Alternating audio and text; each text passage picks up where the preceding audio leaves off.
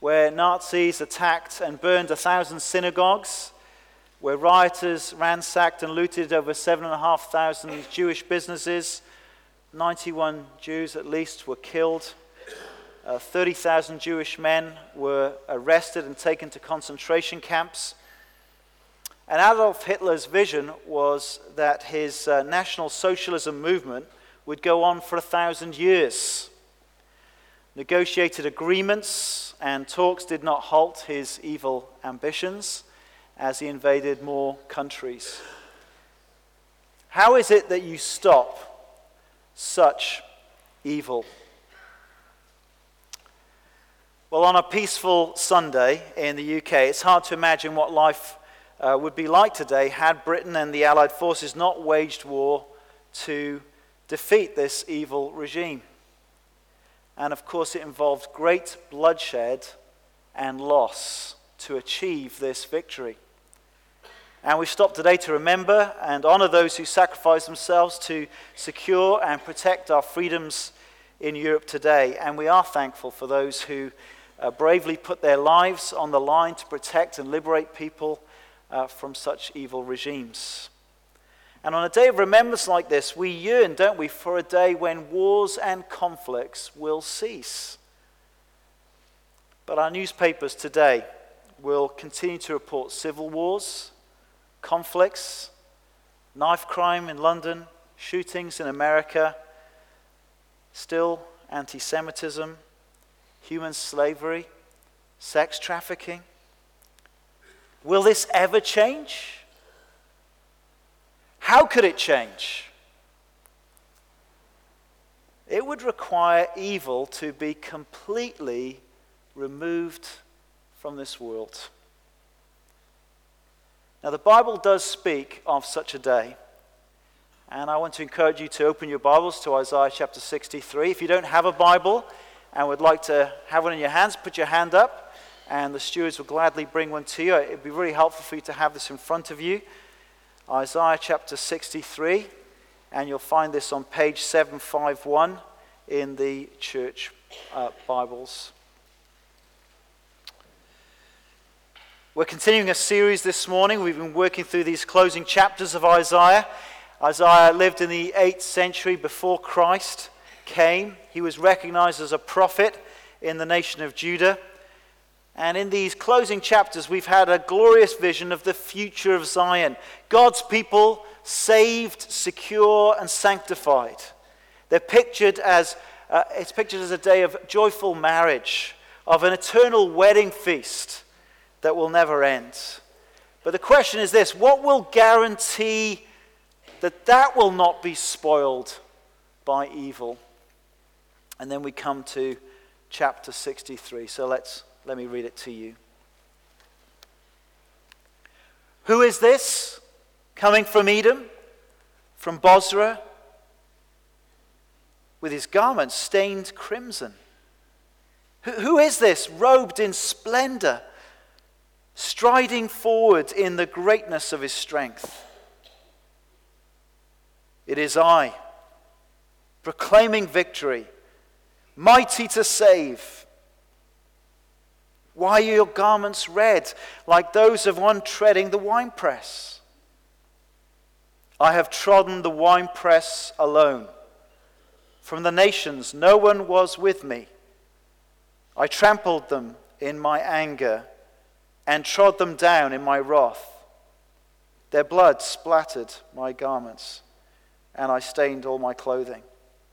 It was for me the day of vengeance the year for me to redeem had come. I looked, but there was no one to help. I was appalled that no one gave support, so my own arm achieved salvation for me.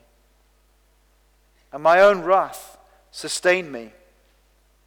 I trampled the nations in my anger. In my wrath, I made them drunk and poured their blood on the ground. This is God's word. Keep these, these verses in front of you. I'm going to consider them this morning. Two questions and three implications. And the two questions are there in the text. The first question Who is this? Verse 1. Who is this? It's the question of the watchman on the city walls of Jerusalem. Uh, we read in the last chapter how uh, they were put there to call out to God until God established his people and gave uh, them eternal security. Who is this? is the watchman's cry. He sees someone coming from Edom, this capital city of Bozrah. And as this person comes closer, it's obvious this is a mighty warrior. He's dressed in splendid clothes. Closer still, as this person is observed, it becomes apparent that the robes are actually stained crimson red. It's a captivating sight, it's a terrible sight. A formidable person striding with purpose and strength. Who is this? Is the question. And as the person draws near, we get the reply It is I, proclaiming victory, mighty to save. In the Bible, it is I is the way that God reveals himself. God revealed himself to Moses as the great I am. And there's no doubt that this figure striding towards uh, Jerusalem is a divine warrior. Look where he's coming from. He's coming from Edom. Edom was the neighboring country, and by this stage embodied a long history of malice and harm towards God and towards God's people. A rivalry began between two brothers, Jacob and Esau, turned into very dark animosity in their ancestors that refused to help the nation as they were wandering through the wilderness, and later provoked and rejoiced as foreign powers came in and attacked and destroyed the nation of Israel. And so at this point, Edom represents the sworn enemies who maliciously hate God and hate God's people. And yet, in this vision, the divine warrior is striding away from this enemy nation and its capital city, and he's speaking a righteous message of salvation. He is mighty to save. This is the announcement of Victory Day. And by the time you get to verse 6, this is a victory over all the enemies of the nations. This divine warrior is striding out on victory day. He has achieved total salvation for his people. And then the next question in verse 2 why? Why are your garments red, like those of one treading the winepress? Bozrah uh, was famed for its grapes, for its wines, and its vineyards. And that imagery is taken up here in the question and reply. Why are your garments crimson red? Like, like someone enthusiastically treading out the grapes to get the juice in the winepress. And then we get this fearsome reply These are not wine stains, these are blood stains.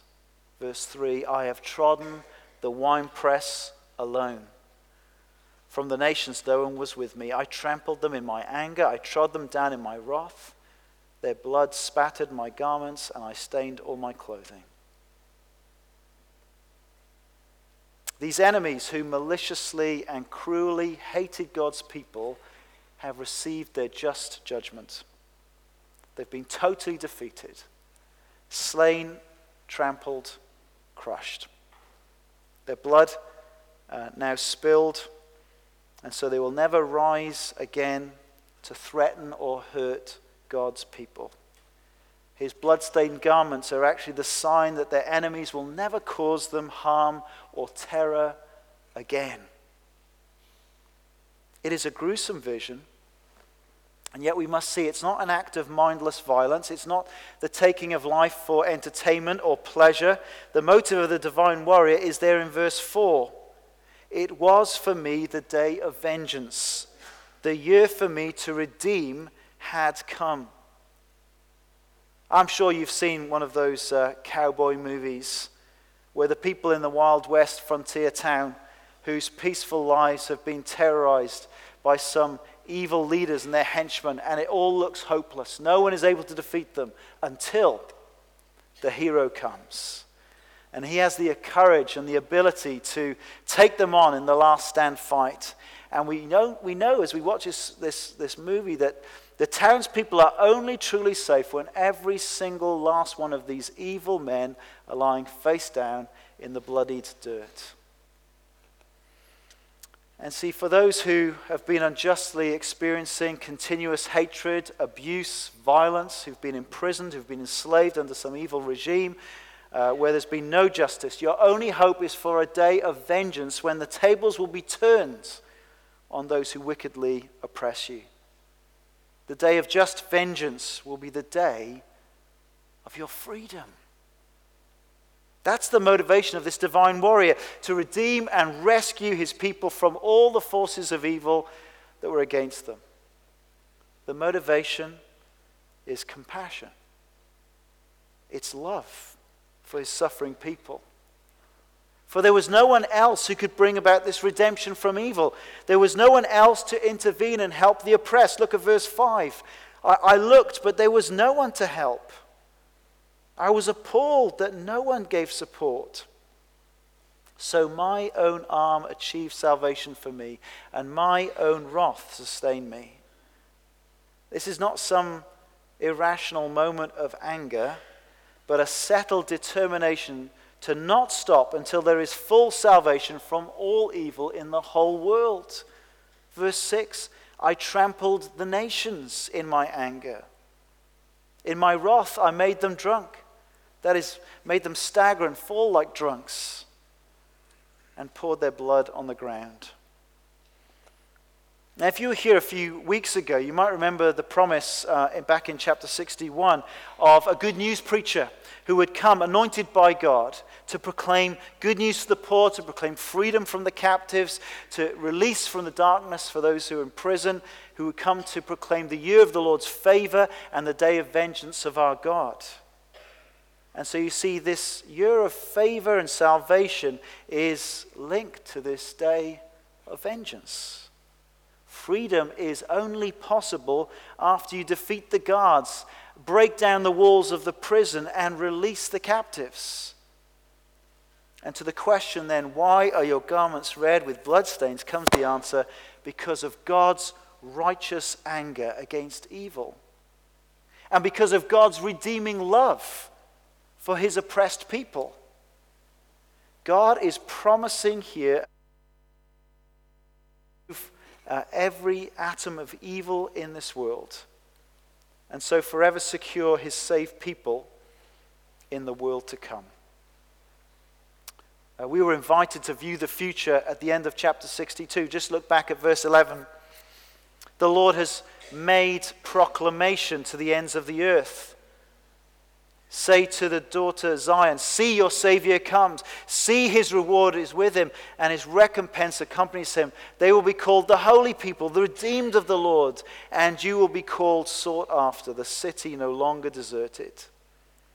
Who will enter into this glorious Zion, into Christ's everlasting kingdom, and into this new world to come? The answer there in verse 12 it's the redeemed of the Lord. It will be his saved people. And look at how they're described. They're the holy people. See, on that final day, not only will it be a new world with no more evil, but a truly transformed people with no evil or sin left in them. On that day, they will truly be a holy people. And so, three implications this morning. Firstly, don't remain an unforgiven enemy of Jesus. Don't remain an unforgiven enemy of Jesus. In the last book of the Bible, the book of Revelation, the Apostle John sees another vision of this divine warrior.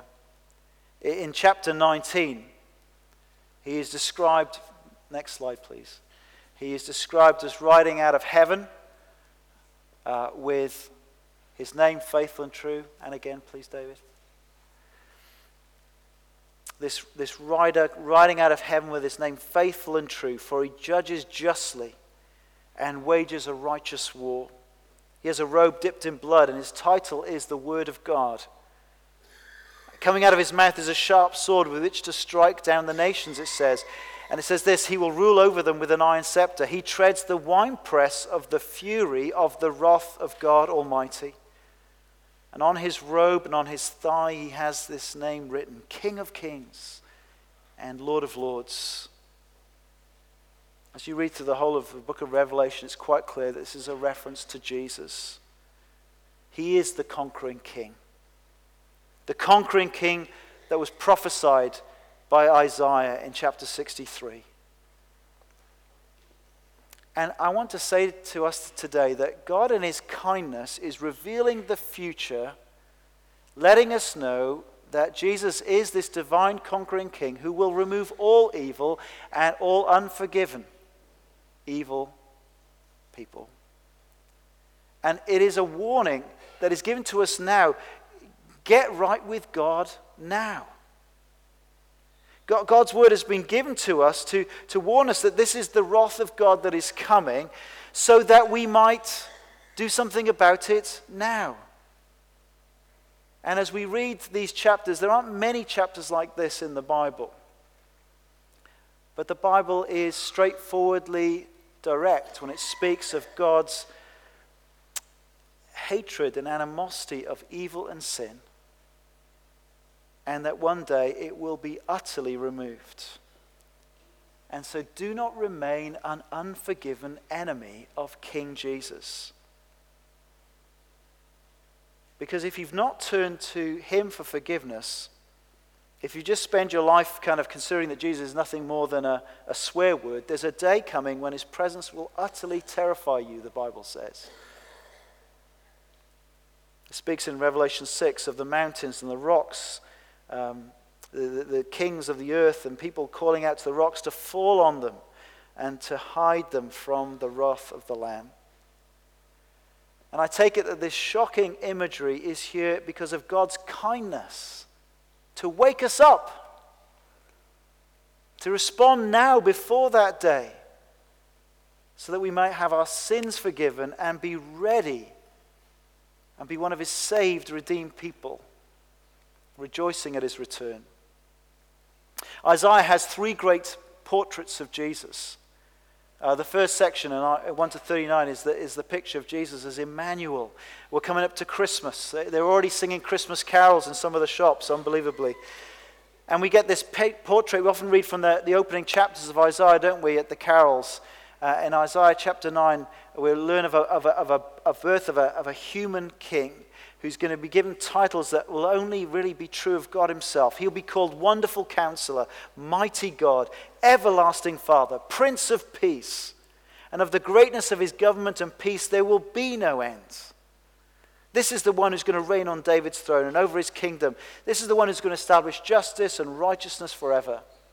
And then in the middle chapters of Isaiah, 40 to 55, we have this picture of the servant of the Lord and at Easter, we, we consider the events of his passion, uh, his crucifixion, his resurrection, that are so vividly described in Isaiah chapter 53. Describes this servant as a suffering servant, the one who will be pierced for our transgressions. He is crushed for our iniquities. His life becomes an offering for the sin of others. He pours out his life to death so that sinful rebels can be forgiven, so that wandering sheep can be brought back and made righteous before God. And then Isaiah finishes with this final picture of the conquering king.